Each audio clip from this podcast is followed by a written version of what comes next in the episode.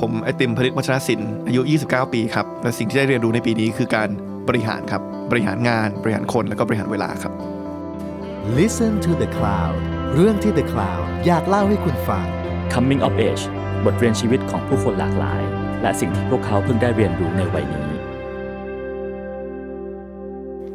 สวัสดีค่ะ สตางค์พัทรยาโพพงศกรค่ะ บรรณาธิการเดอะคลาว วันนี้เรามานั่งคุยกันกับคุณไอติมผลิตค่ะ สวัสดีค่ะ คุณไอติม สวัสดีครับ คุณไอติม ช่วยเล่าได้ไหมคะว่าตอนนี้อายุเท่าไหร่แล้วครับ ผมก็ตอนนี้ก็เพิ่งผ่านวันเกิดเอ่อปีที่ 29 มานะครับ ก็ยังยังไม่ขึ้นเลข3แต่เกือบแล้วนะครับอีกนิดนึงนะครับก็เอ่อปัจจุบันก็ทำอยู่ 2 อย่างครับ ถ้าในเรื่องของการงานก็งานหลักที่ทำอยู่คือเป็น CEO ของสตาร์ทอัพด้านการศึกษานะครับเราพัฒนาแอปพลิเคชันชื่อว่า Start D นะครับก็ทำมาได้เกือบ 2 ปีนะครับตอนนี้ก็มีทีมอยู่ประมาณ 130 กว่าคนนะครับส่วนงานที่ 2 ที่ทำอยู่ก็คือการอาจจะเป็นเรียกว่าเป็นงานอาสาก็ได้นะครับเพราะไม่ได้มีเงินเดือนหรืออะไร แต่ว่าก็เป็นการทำงานทางการเมือง แล้วก็รณรงค์เรื่องการแก้ไขรัฐธรรมนูญนะครับก็ล่าสุดเพิ่งมีศึกใหญ่ไปนะครับในการล่ารายชื่อ1นึ่งแสนสามหมื่นรายชื่อเพื่อยื่นสู่สภาก็เข้าสู่การพิจารณาแล้วก็ถูกปัดตกไปเรียบร้อยแล้วนะครับตอนนี้ก็อยู่ในช่วงที่พักรบเล็กน้อยแล้วก็มาวางแผนกันใหม่ว่าจะรณรงค์ยังไงต่อครับ ปีนี้เหมือนเหมือนเราเห็นผลงานแล้วก็เห็นข่าวคุณไอติมอะค่ะ ในหลายบทบาทมาก ก็เลยอยากรู้ว่า จากงานเนี้ยมันทำให้ตัวตนของคุณไอติมอะมันเติบโตขึ้นยังไงบ้าง ครับ ผมว่าถ้าสิ่งที่เติบโตที่สุดก็คือ อาจจะเป็นประสบการณ์การบริหารนะครับบริหารหลาย ๆ อย่าง ถ้าเกิดเราแยกงานสองส่วนก่อน ผมผมเนี่ยเหมือนคนมีโลกสองใบ อันนี้พูดพูดตามตรง แล้วก็ผมก็พยายามจะทำให้โลกสองใบมันไม่มา ทับซ้อนกันจนเกินไป เพราะว่าเราก็อยากจะแยกสิ่งที่เราทำในฝั่งการศึกษา กับสิ่งที่เราทำในฝั่งของการเมือง แต่ก็ยอมรับว่ามันก็อาจจะแยกทั้งหมดไม่ได้เหมือนกัน เพราะว่าเราก็มองว่าเออการศึกษาที่ดีมันก็ต้องส่งเสริมเรื่องค่านิยมประชาธิปไตยเหมือนกันนะครับแต่ว่าอย่างน้อยในมุมของการทำงานเนี่ยพยายามจะแยกออกจากกันนะครับเพื่อทำให้พนักงานเราก็สบายใจว่ามีความคิดในการเมืองไงก็ทำงานที่นี่ได้นะครับแล้วก็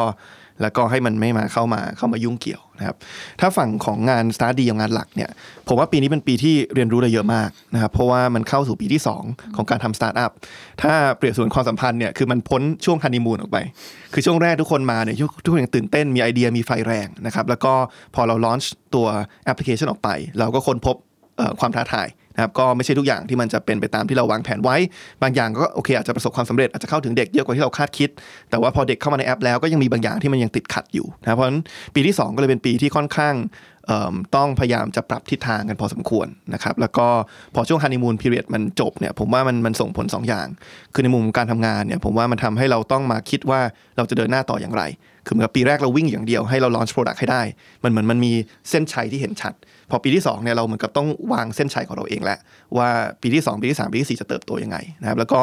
ในมุมของแอปพลิเคชันเราเนี่ยเอ่อในปีแรกเนี่ยเราได้เด็กที่เอิ่มทดลองเอิ่มเรียนหรือว่าดาวน์โหลดมาทดลองเรียนเนยเยอะมากประมาณ 1.3 ล้านคน แต่สิ่งที่เราค้นพบก็คือว่าความคาดหวังของเด็กแต่ละคนพอเข้ามาในแอปแล้วเนี่ยมันต่างกันอืมคือเด็กบางคนก็เข้ามาเพราะว่าสงสัยมีบางสิ่งบางอย่างที่สงสัยในห้องเรียนก็เข้ามาเสิร์ช พอเข้ามาเสิร์ชหาคำตอบในวิดีโอเราเสร็จปุ๊บเขาก็ออกไปเลยนะครับเราก็รู้สึกเสียดายว่าเราจะรักษาเขายังไง บางคนเข้ามาไม่ได้ต้องการหาคำตอบทันที แต่ต้องการเรียนอย่างต่อเนื่อง เขาต้องการเนื้อหาที่มันเข้มข้น ที่ทำให้เขาสามารถเรียนอย่างต่อเนื่องตลอดเทอมตลอดปีได้ พอความคาดหวังมันแตกต่างกันมาก แต่แอปเราเป็นแอปเดียวเนี่ยอันนี้ก็เป็นความท้าทายของทีมทีม Product ที่ต้องออกแบบผลิตภัณฑ์ให้ตอบโจทย์อันที่ 2 ในมุมของการทำงานที่มันท้าทายเนี่ยคือเราเริ่มปรับตัวจากองค์กรที่มีแค่ Product เดียว มาเป็นองค์กรที่มีหลาย Product คือสมัยก่อนทุกคนก็จะมีแอป Study ตัวเดียว ทุกคนไม่ว่าจะแผนก HR แผนก Product แผนก Content เอิ่มฝั่ง Tech ฝั่ง Marketing คือคิดถึงแค่ Product เดียว แต่ว่าพอเข้าสู่ปีที่2เนี่ยเราเริ่มเปิดตัว Product ใหม่ๆ มีตัว Product ที่ชื่อว่า Study Class ที่เป็นการเหมือนกับว่าเป็นแพลตฟอร์มสำหรับคุณครู สามารถสร้างห้องเรียนแล้วก็ assign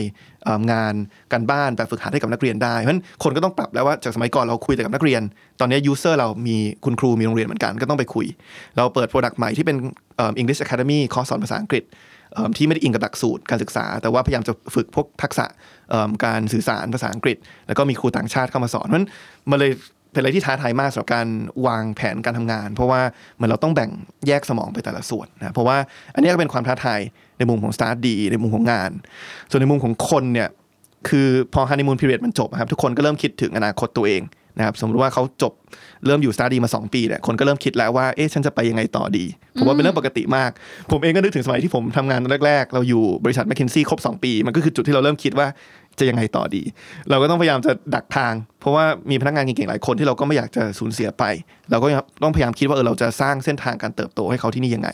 ก็เลยเป็นปีที่ท้าทายมากที่จะพยายามทำความเข้าใจความรู้สึกของพนักงานแต่ละคน และยิ่งเป็นโควิดทำงานจากที่บ้านไม่ได้ เจอหน้าเจอตากันเนี่ยประชุมผ่านออนไลน์บางทีเราไม่รู้สึกความเราไม่เข้าใจความรู้สึกเขาดีขนาดนั้น และ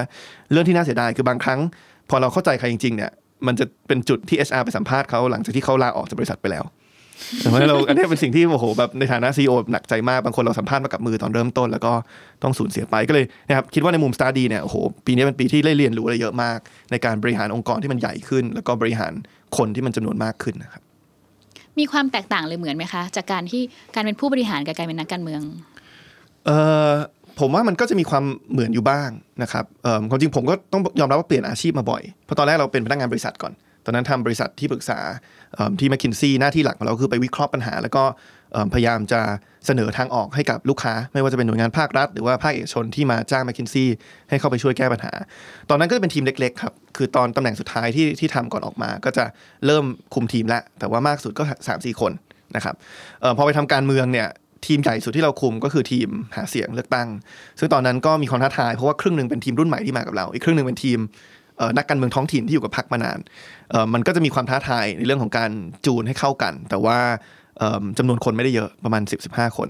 ผมว่าพอมาจุดที่ต้องบริหารคนร้อยคนเนี่ยโอ้โหมันมันต่างมากนะครับ ผมว่าจากจากสิบห้าคนไปร้อยคนเนยมันต่าง ตรงที่ว่า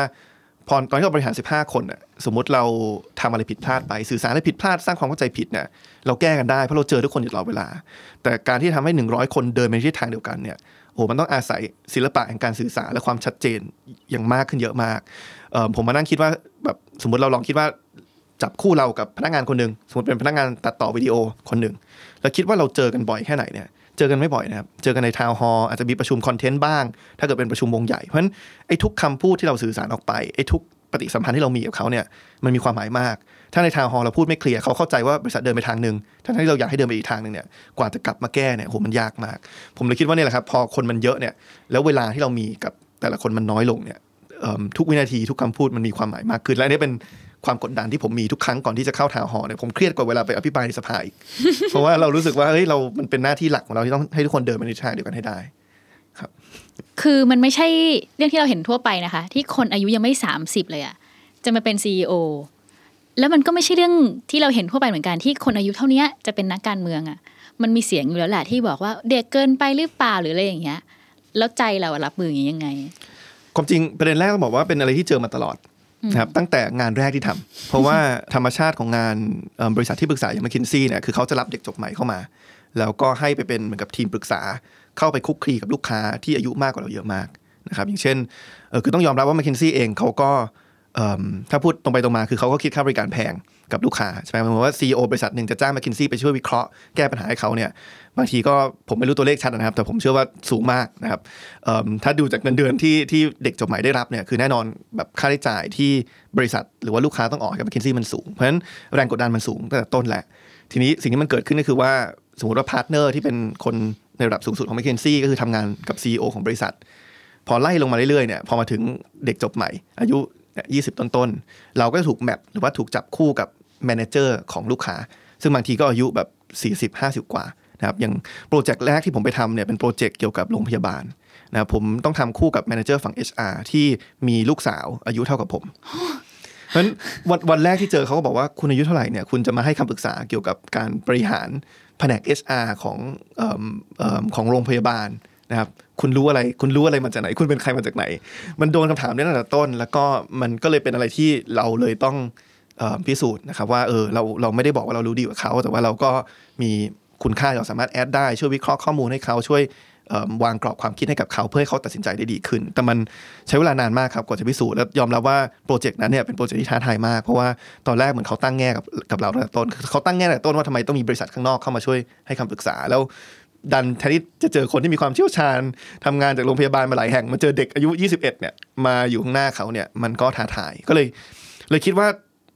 ประสบการณ์ตรงนั้นนะครับทำอยู่2อสปีที่แมคเคนซี่มันเป็นการสร้างเกราะให้เราดีเกี่ยวกับการเจอคำถามแบบนี้ พอมาลงการเมืองก็ยอมรับว่าเราก็เป็นผู้สมัครที่อายุน้อยในระดับหนึ่งนะครับแต่เราก็พยายามทำตรงนั้นให้มันเป็นจุดแข็ง คือผมคิดว่ายิ่งโลกเปลี่ยนไปเร็วเนี่ยมันมีบางอย่างที่คนรุ่นใหม่อาจจะเชี่ยวชาญกว่าคนรุ่นก่อนก็ได้นะมันเหมือนกับเติบโตขึ้นมาในโลกคนละใบ สมัยก่อนเราจะบอกว่าเออคนแต่ละประเทศมีความแตกต่างกันเติบโตมาในคนละประเทศคนละวัฒนธรรมตอนนี้ผมว่าความแตกต่างระหว่างช่วงวัยมันมากกว่าความแตกต่างระหว่างประเทศแล้ว มันมันเหมือนกับว่าเติบโตมาในคนละประเทศนั่นแหละเอ่อคนละในห้วงเวลาเพราะฉะนั้นแต่ละคนก็จะมีจุดแข็งแตกต่างกัน พอเราเติบโตมาในโลกที่คุ้นเคยกับเทคโนโลยีโซเชียลมีเดียมันก็เป็นจุดแข็งที่เราสามารถไปช่วยคนรุ่นอื่นๆได้ ผมจะเวลาคุยกับนักศึกษาเนี่ยผมจะพูดเสมอว่า อย่ามองว่าอายุของตัวเองเป็นอุปสรรค นะเพราะว่าคิดง่ายๆสมมติว่าอยู่กันที่บ้านมีคุณตาคุณยายคุณพ่อคุณแม่ อยู่ดีๆไลน์พัง อยู่ดีๆอินเทอร์เน็ตพัง ถามว่าคนหันมาหาใครก็หันมาหาลูกหลานเพราะเขาคิดว่าเออมันน่าจะเป็นอะไรที่เราน่าจะรู้ดีกว่า เพราะฉะนั้นมันเลยทำให้พอโลกมันเปลี่ยนเร็วเนี่ยอายุมันไม่ได้เป็นตัววัดทุกอย่างแล้วนะครับคนแต่ละช่วงวัยก็จะมีจุดแข็งของตัวเองนั้นทำยังไงให้เราเอาจุดแข็งของเราเนี่ยมาช่วยสร้างประโยชน์ให้กับคนทุกวัยนะครับก็เลยพอเข้าไปทำงานการเมืองก็เลยทำให้ เราก็เลยณวันนั้นที่ยังอยู่ในพัก ก็พยายามจะเสนอนโยบายที่เราคิดว่าพักยังตกหล่นอยู่ในการตอบโจทย์อนาคตของคนรุ่นใหม่นะครับ แล้วก็แล้วก็เลยทำให้เรารู้สึกว่าเออเราไม่ได้ไม่ได้มองอายุเป็นเป็นอุปสรรคครับ งั้นเราจะเติมพลังยังไงคะคือรู้สึกว่าเมื่อกี้ที่คุณนิติมบอกว่าเหมือนมีโลกสองใบเลยกลางวันก็ต้องทำงานสตาร์ทดี ตอนเย็นไปกลางค่ำกลางคืน เราก็ต้องมาคิดเรื่องการเมือง เอาพลังที่ไหนอะมาทำอะให้มันไม่หมดแรงไปซะก่อน คือว่าอันนี้พูดแบบตรงไปตรงมา ผมว่าพลังผมมันก็มาจากเป้าหมายนะครับเป้าหมายเราตั้งแต่ตั้งแต่เรียนแล้วตั้งแต่ได้ทุนไปเรียนที่อังกฤษ แล้วก็เริ่มเห็นถึงจุดแข็งแล้วก็อาจจะเป็นจุดอ่อนหรือช่องว่างของประเทศเราเมื่อเปรียบเทียบกับสังคมโลกเนี่ยเป้าหมายเราคืออยากทำให้ประเทศมันดีขึ้นทำไมให้เด็กสองคนเกิดมาในประเทศเนี้ยอนาคตเขาอยู่ในการควบคุมของเขาเอง โอกาสที่เด็กละคนได้รับมันเท่ากัน ไม่ใช่ว่าเด็กคนหนึงเกิดมา ในครอบครัวที่มีฐานะได้รับโอกาสที่ดีกว่าเด็กอีกคนหนึ่งได้รับการศึกษาที่ดีกว่า เข้าถึงบริการสาธารณสุขที่ดีกว่าออยู่ในสภาพแวดล้อมที่ดีกว่า แล้วกลายเป็นว่าเด็กสองคนเนี่ยคนหนึงอาจจะสำเร็จกว่าอีกคนหนึ่งทั้งๆที่ความพยายามเท่ากันความสามารถเท่ากัน เพียงแต่ว่าต้นทุนในชีวิตที่เขาได้รับมา ตอนที่เขาเกิดมันต่างกัน เราไม่อยากเห็นแบบนี้นะครับเพราะฉะนั้นสำหรับเราก็คืออยากให้ประเทศมันดีขึ้นและโอกาสของคนมันเท่าเทียมกันมากขึ้นนะครับมันก็เลยเป็นแรงขับเคลื่อนทุกอย่างที่เราทำ ตอนสมัครงานแมคคินซี่ก็เพราะว่าเออเราต้องการไปเก็บประสบการณ์ ไป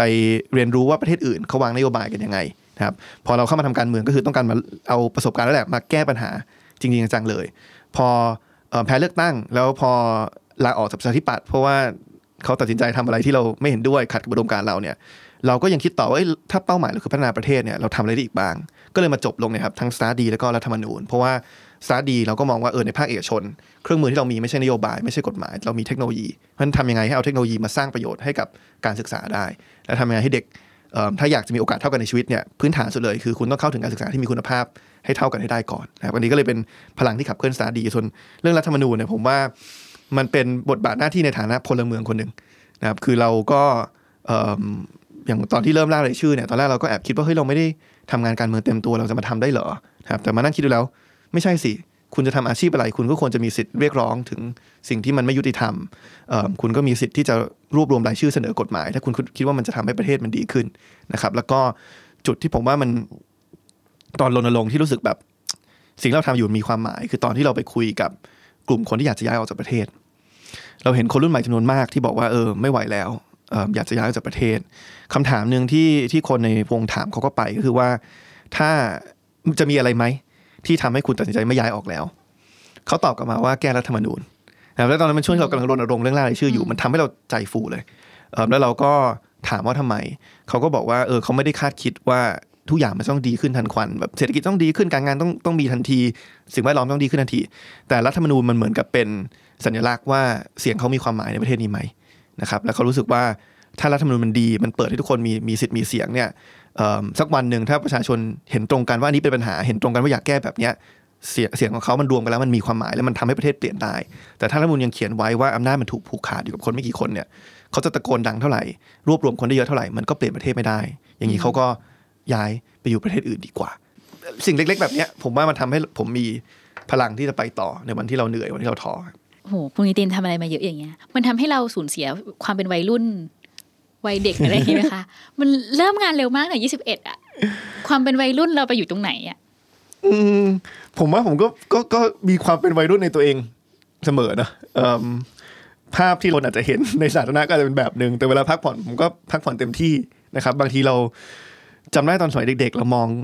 ถึงคนที่อายุจะ30เนี่ยเรารู้สึกว่าโอ้โหเขาแบบ โตมากแล้วแก่มากโอ้โห ต้องแบบความคิดต้องนิ่งมากอืมโอ้โห ทุกอย่างต้องสุขุม ไม่คิดอะไรแบบไร้สาระอะอืมก็ต้องมองกลับไปที่ตัวเองว่าโอเค การงานเราก็จริงจัง แต่เวลาพักผ่อนมันก็มันก็ไร้สาระได้สุดเหมือนกันนะครับ ก็เลยแบบเออ ผมว่าก็ไม่ถึงขั้นแบบเสียชีวิตวัยรุ่นไป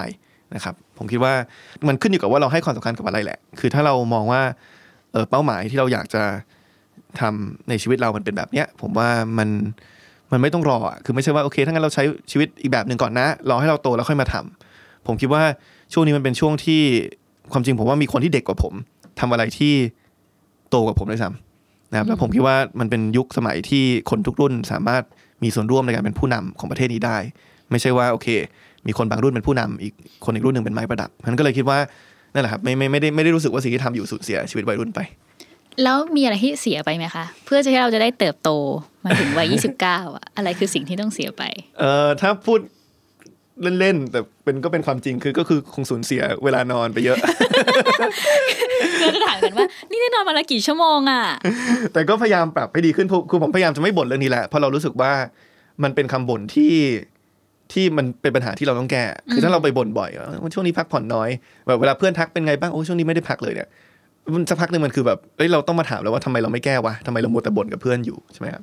แต่ผมว่าถ้าถามว่าสูญเสียอะไรไปบ้างเนี่ย อืม อย่างแรกคือผมว่าสูญเสียเรื่องคุณภาพความสัมพันธ์อยู่บ้างเหมือนกันอืมคือพองานเยอะเนี่ยแล้วผมเป็นคนที่พอโฟกัสกับงานเนี่ยเราจะโฟกัสให้มันเต็มที่ จนบางทีเราลืมนึกถึงการพัฒนาความสัมพันธ์กับคนรอบข้างนะครับคนรอบข้างในที่นี้อาจจะหมายถึงอะเอิ่มคนในทีมนะครับโอเคเราทำให้งานมันออกมาดี แต่เรามีเวลาแบบกินข้าวกับเขาจริงๆไหมเข้าใจจริงๆไหมว่าชีวิตเขาคืออะไรนะครับผมก็อย่างที่บอกนะครับมันเป็นอะไรที่ เเสียใจทุกครั้งอะเวลาเราสัมภาษณ์พนักงานคนไหนเข้ามาด้วยตัวเองเนาะแล้วเราก็เออเห็นแบบคนนี้มีแวว มีอนาคตแบบมีศักยภาพสูง แล้วเขาเข้ามาแล้วเขาก็มีศักยภาพศักยภาพสูงจริง ๆ แต่เราไม่ได้ทำความรู้จักกับเขาในฐานะบุคคลอะจนกระทั่งในวันที่เขาออกไปแล้วอะเราก็รู้เสียดายว่าเออทำไมเราไม่ให้เวลาทำความรู้จักเขามากขึ้นนะทำไมไม่มีเวลาใช้กับคนในที่ทำงานมากขึ้น แล้วก็ความสัมพันธ์นอกที่ทำงานด้วยเหมือนกันนะครับกับครอบครัวกับเพื่อนเนี่ย ทุกวันนี้ผมเจอเพื่อนแบบน้อยกว่าที่ผมอยากจะให้มันเป็นมากเหมือนกันอืมหรือว่าเมื่อเปรียบเทียบกับสมัยสมัยทำอยู่บริษัทแมคคินซี่เนี่ยเจอเพื่อนทุกเอิ่มสุดสัปดาห์ เราบริหารเวลาได้ แต่พอมาตอนเนี้ยมันวุ่นไปหมดจนบางที ก็รู้สึกผิดนะ เวลาไปเจอกลุ่มเพื่อนคือผมจะมีกลุ่มเพื่อนสนิทอยู่กลุ่มหนึ่งเป็นคนอาจจะไม่ได้เพื่อนเยอะมาก แต่ว่าจะมีกลุ่มไหนที่สนิทก็สนิทเลย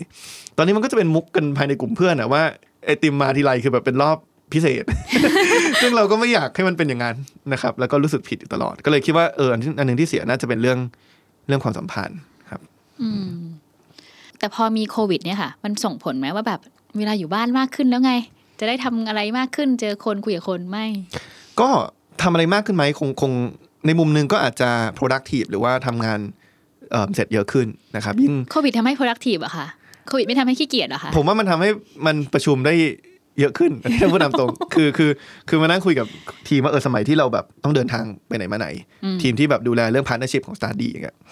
เอิ่มสมัยก่อนเวลาเราจะไปไปคุยกับบริษัทนี้เพื่อแบบเริ่มทำความรู้จักขอความร่วมมือเนี่ยก็ต้องฝ่ายใดฝ่ายหนึ่งเดินทาง และเราในฐานะบริษัทน้องอะเราส่วนมากเราไปขอเขาเขามาขอเรา เราก็ต้องเดินทางไปเดินทางมาทำให้บ่ายหนึงเนี่ยมันบางทีมันได้ประชุมมากสุดก็สองนัด แต่พอเป็นเป็นโควิดแล้วทุกอย่างมันออนไลน์เนี่ยโอ้โหบางทีมันได้สี่ห้านัด ก็มานั่งคิดว่าเออเนี่ยเป็นเป็นหนึ่งในข้อดีเล็กๆน้อยๆผมว่าบวกลบคูณหารแล้วคงข้อเสียเยอะกว่าแหละ แต่เป็นหนึ่งในข้อดีเล็กๆน้อยๆของกระบวนการทำงานเออออนไลน์นะครับเปรียบเทียบกับตอนที่ที่อยู่ที่สถานที่ แต่ผมว่า ผมว่าโควิดทำให้เราอันหนึงที่เสียไปแน่นอน คือการ connect หรือว่าเชื่อมต่อกับคนอืมแล้วต้องยอมรับว่างานที่ผมทำเนี่ยการเชื่อมต่อกับคนสำคัญมาก อย่าง Start ดีเนี่ยเราเป็นสตาร์ทอัพเพราะฉะนั้นตัวสินค้าเราแอปพลิเคชันเรายังไม่นิ่ง สิ่งที่เราจำเป็นต้องรู้เลยก็คือว่านักเรียนรู้สึกยังไงกับแอปเราใช่ไหมทำ focus group ไปคุยหรือว่าจะ launch product ใหม่ก็คือเอาไปให้ทดลอง พอมันเป็นออนไลน์เนี่ยทำ focus group มันสัมผัสความรู้สึกเขาไม่ได้ดีเท่า คือนึกถึงสมัยก่อน ตอนที่เราก่อนก่อนเปิดตัวแอปพลิเคชันเราเนี่ย ตอนนั้นเราเดินสายไปโรงเรียนทุกทุกทั่วประเทศเลยนะครับ คือเราคิดว่าเออเด็กแต่ละภูมิภาคก็อาจจะมีประสบการณ์ต่างกัน ก็ต้องไปให้ถึงทุกที่เลยไปขอนแก่นไปเชียงรายไปปัตตานี พอมาช่วงโควิดเนี่ยเราทำอย่างนั้นไม่ได้แล้ว คือเราต้องอาศัย Zoom Google Meet แบบเห็นอย่างนี้รู้สึกยังไงนะครับ การเชื่อมโยงกับพนักงานเหมือนกัน ผมว่าพอมันไม่ได้ที่ทำงานมา 2 ปีเนี่ยรู้สึกว่าอยากจะสนิทกับพนักงานมากกว่านี้ แต่พอมันเจอกันแต่ผ่าน Google Meet ผ่าน Zoom มันรู้สึกมันสนิทกันได้ยากขึ้นนะครับ ฝั่งการเมืองนี่ไม่ต้องพูดถึงเลย พอเราไม่ได้ลงไปมมีโอกาสพูดคุยแลกเปลี่ยนรับฟังประชาชนโดยตรงเนี่ยก็ก็เสียไปเหมือนกันอย่างตอนที่เรารณรงค์เรื่อง resolution ผมจำได้ เราเปิดตัวครั้งแรกที่ธรรมศาสตร์ท่าประจันทร์วันที่ 6 เมษาตอนนั้นทีมวางแผนไปเลยนะ สัปดาห์ถัดไปแบบทุกสุดสัปดาห์เราจะไปจังหวัดนี้จังหวัดนี้จังหวัดนั้น วันรุ่งขึ้นล็อกดาวน์โอ้ใช่ทุกอย่างต้องพักหมดเลย คือในที่สุดก็โชคดีเราได้รายชื่อผ่านออนไลน์ครับ แต่ว่าแต่ว่ามันเสียโอกาสในการไปพูดคุย เพราะเราคิดว่าที่คือมันเป้าหมายหลักมันไม่ใช่แค่รายชื่อครับแต่มันการได้มีโอกาสรณรงค์ทางความคิด เราคิดว่าถ้าเราสมมติเราไปคุยกับเอิ่มที่บ้านบ้านหนึ่งอะ สมมติลูกอาจจะเห็นด้วย แต่ว่าถ้าเราไปตรงนั้นเราได้คุยกับพ่อแม่เขาด้วยเผื่อได้อีกสองชื่อ ใช่หรือว่าไม่ได้ชื่ออย่างน้อยก็ได้อธิบายความคิดเรานะครับ มันอันเนี้ยมันผมว่ามันมันมันมันมันหายไปแล้วมันทำให้มันเลยยิ่งทำให้เรื่องรัฐธรรมนูญมันดูไกลตัวจากประชาชนมากขึ้นไปอีกเพราะว่าสิ่งที่เราอยากจะทำตอนรณรงค์คือทำให้มันดูใกล้ตัวมากขึ้นเราไปหาเขาไปคุยกับเขาไปรณรงค์กับเขาครับก็เลยผมว่าปีเนี้ยโควิดทำให้เสียเอ่อหลายๆอย่างของของงานที่มันต้องอาศัยการ การเอ่อเชื่อมเชื่อมโยงกับคนเชื่อมต่อกับคน รู้สึกไหมคะว่าตัวเองแบบเหมือนข้างในอะมันอายุมากกว่าข้างนอก ไม่แน่ใจ แต่คิดว่าน่าจะเป็นเรื่องที่ดีแสดงว่าเรายังหน้าเด็กอยู่หมายถึงว่า เอ้ย อายุอายุข้างนอกอะอายุกายเราอาจจะยี่สิบเก้าแต่ว่าอยากรู้ว่าข้างในอะคุณไอติมคิดว่าตัวเองอายุเท่าไหร่ โอ้โหเออผมว่าอายุข้างในผมก็ยังยัง Gen Y อยู่นะ เพราะว่าช่วงนี้ก็เราเห็นเรื่องปัญหาเรื่องช่องว่างระหว่างวัยเยอะอืมเราก็จะเห็นคนวิเคราะห์ว่าคนแต่ละรุ่นมีความคิดยังไง ใช่ไหมครับ คน Baby Boomer Gen X Gen Y Gen Z มองโลกยังไงพอมานั่งอ่านดูแล้วเออเราก็มองโลกเหมือนเจน Y เราก็มองโลกเหมือนเจน Y คือก็มีบางอย่างที่เราอาจจะรู้สึกว่าอาจจะมองไม่ได้เหมือนกับ Gen Z ซะทีเดียวแต่เราเข้าใจเขานะ แต่เราอาจจะมองไม่เหมือนเขาทีเดียวเอ่อ ก็มีในใจที่ว่าเออเราคงเขาคงคิดว่าเราแก่เอ่อแล้วก็แต่ว่าก็ไม่ได้มองว่าเราเออชุดความคิดเราเหมือนกับ Gen X กับ Baby Boomer เหมือนกัน ก็เลยคิดว่าเออถ้าถ้าถ้าอิงจากผลวิจัยมุมมองของแต่ละช่วงวัยเนี่ยก็คิดว่าก็ก็น่าจะอายุข้างในเท่ากับอายุข้างนอกมั้งครับ สมวัย สมวัยสมวัย มีความรู้สึกไหมคะว่า ตอนเราอายุสักยังไม่ยี่สิบห้าเรารู้สึกว่าเราอะโลกมันเป็นของเราวัยเนี้ยแต่พอเราเริ่มจะสามสิบมันเริ่มแบบ เฮ้ยอยู่มันเป็นโลกของเด็กแล้วอะแล้วมีจุดไหนไหมที่เรารู้สึกว่า เราไม่เข้าใจเขา หรือโลกมันกำลังหมุนไปอีกทางในทางที่เราไม่ได้คิดอะไรอย่างเงี้ยค่ะ เออผมว่า ผมว่าตอนนี้แต่ละแต่ละช่วงวัยมันต่างกันมากขึ้นกว่าเดิม คือสมมติเอาคนอายุ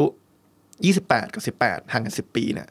ผมว่าความคิดเนี่ยมีโอกาสจะต่างกันมากกว่า28กับ38อืมคือไอ้สิปีช่วงหลังเนี่ยมันหมุนเร็วกว่า มันเลยทำให้มันอาจจะอาจจะอาจจะห่างมากขึ้นเอิ่ม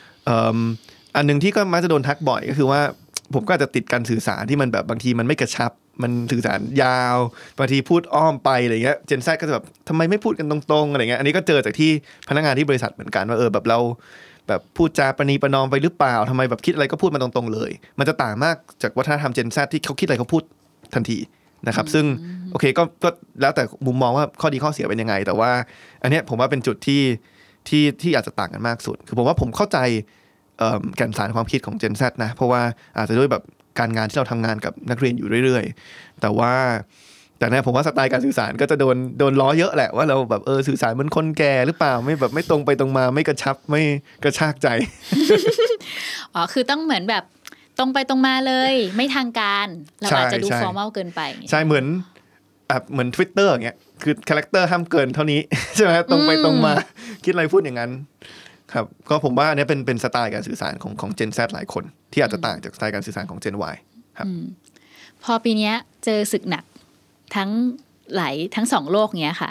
แล้วพอปีหน้าค่ะ คิดว่ารับมือยังไงต่อกับการบริหารที่เจอความท้าทาย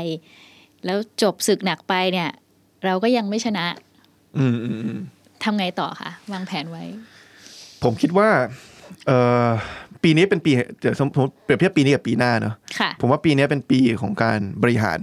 ค่ะนะครับเอ่อเป็นปีของการเรียนรู้การบริหาร เรามีการฝึกการบริหารงานอืมเอิ่มคือพอเราเป็น CEO ทุกอย่างมันมากระจุกที่เรา ถ้าเราตัดสินใจช้า ตัดสินใจอะไรไม่เด็ดขาดเนี่ยเอิ่มทีมจะทำงานต่อไม่ได้ แล้วก็ค้นพบว่าเออเราห้ามเป็นคอขวดเด็ดขาด ทุกเช้าตื่นมาต้องคิดว่ามีอะไรไหมที่ฉันเป็นคอขวดได้กว่าคนอื่นเขารอฉันตัดสินใจอยู่แต่ฉันไม่ตัดสินใจสักทีอันนี้ก็เป็นอะไรที่ท้าทายมากไม่เหมือนกับสมัยก่อนเนาะสมัยก่อนคือเหมันเรามีหน้าที่วิเคราะห์อะแล้วก็ไปนำเสนอ นะครับเเราต้องบริหารคนเยอะขึ้นอันนี้เหมือนที่เหมือนที่เล่าให้ฟัง แล้วก็บริหารคนมันก็มีเรื่องที่เจ็บปวดเยอะนะครับ อย่างบางครั้ง สมมุติเราเจออะยกตัวอย่างอาจจะไม่ลงรายละเอียด แต่ว่าสมมติมีพนักงานทำอะไรที่มันไม่ซื่อสัตย์หรือว่ามีการทุจริตเกิดขึ้นอย่างเงี้ยถึงแม้เราจะรู้สึกดีกับเขาในมิติอื่น ๆ มันก็ก็ก็ไปต่อกันไม่ได้ อันนี้ก็ตอนนั้นมีคนมาถามผมเหมือนกันว่าเออเป็นซีอเคยเคยต้องปลดคนออกไหมอะไรเงี้ย เออก็ก็ต้องยอมรับว่ามีเหมือนกัน ก็ก็ด้วยความเจ็บปวดแต่ว่ามันก็เป็นการเป็นการฝึกการบริหารคนในรูปแบบหนึ่งนะครับเพราะฉะนั้นผมว่าปีนี้มันเป็นปีแห่งการบริหารงาน การบริหารคน การบริหารเวลานะไม่ทำหลายอย่างควบคู่กันไป แต่ผมว่าปีหน้าเนี่ย ผมอยากให้มันเป็นปีของการบริหารความรู้สึกครับ ฟังดูหล่อมากอยากรู้เลยเป็นยังไง บริหารความรู้สึกสองมิติ ผมว่ามิติแรกคือความรู้สึกของคนอื่น คือผมคิดว่าผมต้องคิดมากขึ้นว่าเราทำอะไรไปเนี่ย คือโอเคเราจะให้การที่มันมีงานเยอะเวลาน้อยเนี่ย มาเป็นข้ออ้างในการทำให้คนรู้สึกไม่ดีไม่ได้ คือการที่เรางานเยอะก็ไม่ใช่ว่าเราจะมีใบอนุญาตในการไปพูดจาอะไรห้วนๆกับคนอื่นนะครับ เรามีงานเยอะก็ไม่ใช่เป็นใบอนุญาตที่เราจะแบบตอบไลน์คนไหนช้า ถ้าเขาแบบมีเรื่องเร่งด่วนที่จะต้องต้องการความคำตอบจากเรา ยอมรับว่าตอนนี้แบบโหผมแย่มากในการตอบไลน์โอ้แต่ว่าตอนนี้เริ่มสับสนละเมื่อกี้คุณยิติมบอกว่า ไม่ค่อยมีเวลาอืมแต่ถ้าเราจะบริหารความรู้สึกทุกคนให้มันดีอะเวลาให้เราตัวเรายิ่งไม่มีอีกเลยนะ ก็เอ่ออาจจะใช่แต่ผมว่ามันมันต้องเริ่มตัดบางอย่างนะครับเดี๋ยวมันต้องเริ่มตัดบางอย่างที่เราคิดว่า เออ เราต้องปฏิเสธเก่งขึ้น คืออะไรที่เราคิดว่าเราไม่มีเวลาพอกับมันเนี่ยเราต้องปฏิเสธเพราะฉะนั้นพอรับงานมาหมดเนี่ยมันกลายเป็นว่าโอเค เราอาจจะได้ทำทุกอย่างอย่างที่เราทำ แต่ว่าเราไม่ได้บริหารความรู้สึกของคนที่เราทำงานด้วยได้ดีเท่าที่ควรเพราะฉะนั้นอาจจะรับน้อยลงแต่ว่าบริหารความรู้สึกให้เยอะขึ้นนะครับ เพราะว่าเนี้เป็นสิ่งที่สำคัญ แล้วก็อยากจะทำความรู้จักกับคนที่เราทำงานด้วยเยอะขึ้น อันที่สองคือบริหารบริหารความรู้สึกตัวเอง อันเนี้ยอันเนี้ยสำคัญเพราะว่าเอิ่มผมเป็นคนที่อาจจะเรียกว่าเป็น perfectionist นิดนึงเนาะก็คือแบบเอิ่ม ตั้งแต่เด็กแล้วคือทำอะไรก็อยากให้มันร้อยเปอร์เซ็นต์อะอันนี้เพื่อนก็จะล้อตั้งแต่สมัยเรียนมันเลยทำให้เนี่ยยิ่งเรารับเยอะเนี่ยเป็นไปไม่ได้เลยที่เราจะได้ร้อยเต็มทุกอย่างนะครับเพราะฉะนั้นมันต้องต้องปล่อยวางบ้าง ต้องโอเคกับ 80 เต็มร้อยต้องโอเคกับ 70 เต็มร้อยหรือว่าต้องโอเคกับการไม่รับทุกอย่างนะครับแล้วก็ผมว่ามันจะทำให้เรา ถ้าเราบริหารความรู้สึกตรงนี้ได้เนี่ยทำให้เรากล้าปล่อยวางบางอย่าง หรือว่ารับอะไรมาแล้ว รับได้กับการที่มันไม่ได้ประสบความสำเร็จร้อยเปอร์เซ็นต์มันล้มเหลวบ้างไม่ออกมาเหมือนที่เราอยากจะให้มันเป็นบ้างเนี่ย อันเนี้ยถ้าเราบริหารความรู้สึกภายในตรงนี้ได้เนี่ยผมว่ามันก็ทำให้เราบริหารความรู้สึกภายนอกได้ดีขึ้นเพราะจะทำให้เราไม่มาจมอยู่กับสิ่งที่เรารู้สึกว่า มันดีได้กว่านี้ทำไมเราไม่ไม่ไม่ใส่เวลาไปมากกว่านี้ครับ พอใจกับ 29 ปีที่ผ่านมาไหมคะ กับผลงานประเมินตัวเอง ก็ผมว่ามันเป็นเรื่องปกติที่มีสิ่งที่เราทำไปรู้สึกว่าเออ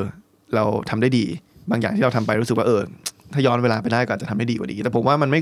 ไม่ควรเป็นสิ่งที่เราต้องมาจมอยู่นะ คือไม่ว่าจะถามใครก็ตาม ไม่ว่าจะใครก็ตามอายุ 29 หรือใครก็ตามอายุเท่าไหร่เนี่ยไม่อยากให้มามองว่าเออไม่อยากให้มาประเมินเยอะจนเกินไปอะว่าให้คะแนนเท่าไหร่ สิ่งที่สำคัญกว่าคือว่าทำยังไงให้ปีข้างหน้ามันดีกว่านี้นะครับทำให้ทุกๆ ปีมันดีกว่า ปีที่ผ่านมาทำให้ทุกๆ ปีเราไม่ทำอะไรที่มันผิดพลาดซ้ำแล้วซ้ำเล่าแปลว่า 30 เจอรุ่งโรดชัชวานสามสิบต้องดีกว่ายี่สิบเก้าสามเอ็ดต้องดีกว่าสามสิบสามสองต้องดีกว่าสามเอ็ดมันต้องดีขึ้นเรื่อยๆ ผมว่าขอให้กราฟมันค่อยๆขึ้นแหละ บางปีอาจจะไม่ได้ขึ้นชันมาก บางปีก็อาจจะขึ้นชันหน่อย แต่ว่าขออย่าให้มันตก อย่าให้เราทำอะไรที่ที่เราเคยผิดพลาดมาแล้ว แล้วมาทำมันซ้ำอีกในในอนาคตครับมีความกลัวแก่ไหมคะ มันเปลี่ยนตัวเลขอะอืม ผมไม่กลัวนะผมกลับรู้สึกว่าตอนนี้มีแต่คนมองผมเด็กกว่า อยากจะโตไวๆอยากจะโตไวๆผมแบบโอ้มีแต่คนเรียกผมน้องไอติมอะไรเงี้ยบางทีเราก็แบบ หรือแบบบางทีในคอมเมนต์นะพอยิ่งทำงานการเมืองก็จะโดนเอ่อวิพากษ์วิจารณ์เยอะ ซึ่งเรารับได้วิพากษ์วิจารณ์เป็นความคิดอะ แต่เนี้ยบางอันนึงคำวิพากษ์วิจารณ์หนึ่งที่ผมรู้สึกแบบติดใจมาตลอดนะ คือผมชอบโดนไล่ให้ไปไปไปทำงานบอกเนี่ยทำไมจบมาไม่ไปทำงานก่อน ผมก็โอ้โหผมไม่ทำงานอีกแล้วเพราะว่าผมทำงานเยอะแล้วนะคือเวจะลานอนจะไม่มีอยู่แล้วเออคือจะจะด่าผมเรื่องอื่น แต่ว่าผมว่าเอ้ยไม่เห็นด้วยกับความคิดคุณความคิดคุณแย่อันนี้ได้เลยแต่มาด่าว่าผมไม่ทำงานนี่ผมเคืองนะก็เลยเนี่ยผมว่าอยากให้ก็ไม่ไม่ได้กลัวแก่ แล้วก็เอ่อความจริงก็เป็นอุปสรรคที่เอิ่ม หลายคนที่บริษัทที่อาจจะอายุน้อยก็เจอเหมือนกันบางทีจะรู้สึกกังวลนะว่าเอ๊ะคนจะมองเราเด็กไปไหมอืมนะครับบางทีเราไปเราไปดีลกับ partner ทางธุรกิจอย่างเงี้ยบางทีโอ้โหเขาประสบการณ์บริษัทใหญ่มากก็เลยต้องใส่สูทไปเลย ใช่พอเขาถึงว่าน้องไอติมเนี่ยแล้วก็มันจะมันจะได้ทำงานร่วมกันจริงๆไหมนะอะไรอย่างเงี้ยแล้วก็คิดอยู่เหมือนกันครับ งั้นนอกจากเรื่องงานนะคะ การเมืองการศึกษาอยากทำอะไรอีกจริงสองสิ่งนี้ก็ก็ก็เยอะเลยนะครับ แต่ว่าอะ ภายในสองสิ่งเนี้ยผมอยากเดินทางอืมเพราะว่าปีนี้ไม่ได้เดินทางเลย แล้วผมคิดว่าการทำงานทั้งการศึกษาและการเมืองที่ดีมันต้องเดินทางเอ่ออย่างการศึกษาเนี่ยเราต้องเข้าไปหาเด็กให้ได้มากกว่านี้ เดินทางไปไหนคะก็ไปตามโรงเรียนใช่ไหมครับเอิ่มคนจริงเรามีแผนเอิ่มต้นปีหน้าเนี่ยเราจะทำแคมเปญหนึ่งก็คือเราจะเอิ่มเราจะเอาทุนการศึกษาบางอย่างที่ได้เนี่ยเอิ่มมอบกลับคืนให้กับโรงเรียนทั่วประเทศที่เคยให้โอกาสเราไปสัมภาษณ์เด็กเขาตอนที่เราเริ่มทำแอปพลิเคชัน อันนี้ประกาศที่ที่แรกนะเพิ่งเพิ่งเพิ่งเพิ่งเพิ่งตกผลึกกับทีมมา ก็คือว่าเออเราเราอยากจะกลับไปขอบคุณ เพราะว่าตอนที่เรายังไม่ได้เป็นอะไรเลย ไม่เป็นแม้กระทั่งบริษัท ผมแค่ส่งจดหมายไปว่าเออเราจะทำแอปตัวนี้นะ เราอยากคุยกับเด็ก ก็มีหลายโรงเรียนที่ตอบรับมาว่าเออเนี่ยมาคุยเลยเดี๋ยวจัดสรรเด็กให้ต้องการกี่ชั่วโมงกี่คน ก็เลยอยากจะกลับไปขอบคุณ แล้วก็เอาตัวซาดีเนี่ยไปไปไปมอบให้กับนักเรียนในโรงเรียนเหล่านั้น ก็ถือโอกาสเดินทางทั่วประเทศ ซึ่งหวังว่าจะได้เดินทางนะครับเดี๋ยวต้องรอดูสถานการณ์อีกทีหนึ่งแล้วก็คิดว่างานทางการเมืองไม่รู้แหละปีหน้าจะ